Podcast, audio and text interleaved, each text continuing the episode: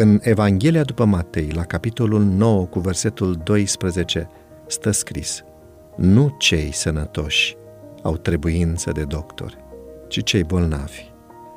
Fie ca Domnul să ne intensifice credința și să ne ajute să vedem că El dorește ca noi toți să ne familiarizăm cu lucrarea aceasta de vindecare și cu tronul Lui de milă.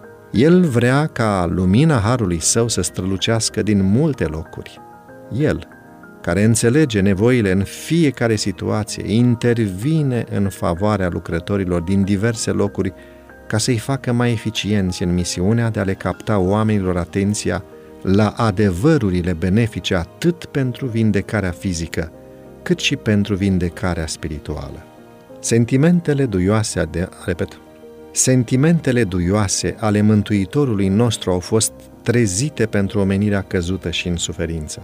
Dacă vreți să fiți urmașii săi, trebuie să cultivați mila și empatia. Indiferența față de necazurile oamenilor trebuie înlocuită cu interesul viu față de suferințele lor. Văduva, orfanul, bolnavul și muribundul vor avea întotdeauna nevoie de ajutor.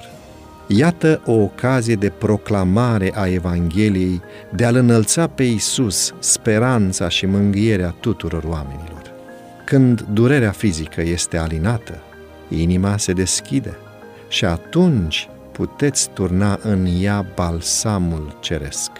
Dacă priviți la Isus și luați de la El pricepere, putere și har, le veți putea împărtăși din mila Lui și altora, fiindcă mângâietorul este cu voi. Veți avea de înfruntat multe prejudecăți, mult zel fals și pietate greșit înțeleasă. Însă, atât în apropiere cât și în câmpuri îndepărtate veți găsi mai multe inimi pregătite de Dumnezeu pentru sămânța adevărului decât vă imaginați.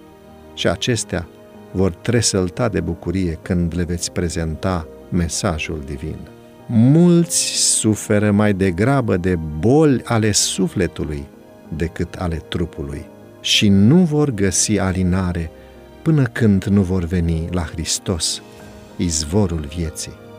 Povara păcatului, cu dorințele lui neîmplinite și nepotolite, constituie cauza unei mari părți a bolilor de care sunt afectați cei păcătoși.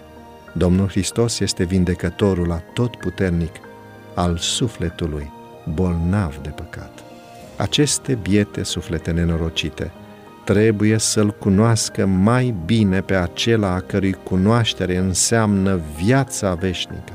Aceste persoane trebuie învățate cu răbdare și bunătate, totuși cu perseverență, cum să-și țină deschise ferestrele sufletului și să lase să pătrundă lumina soarelui iubirii lui Dumnezeu bucurii dătătoare de satisfacții, vor da vigoare minții, precum și sănătate și energie vitală trupului.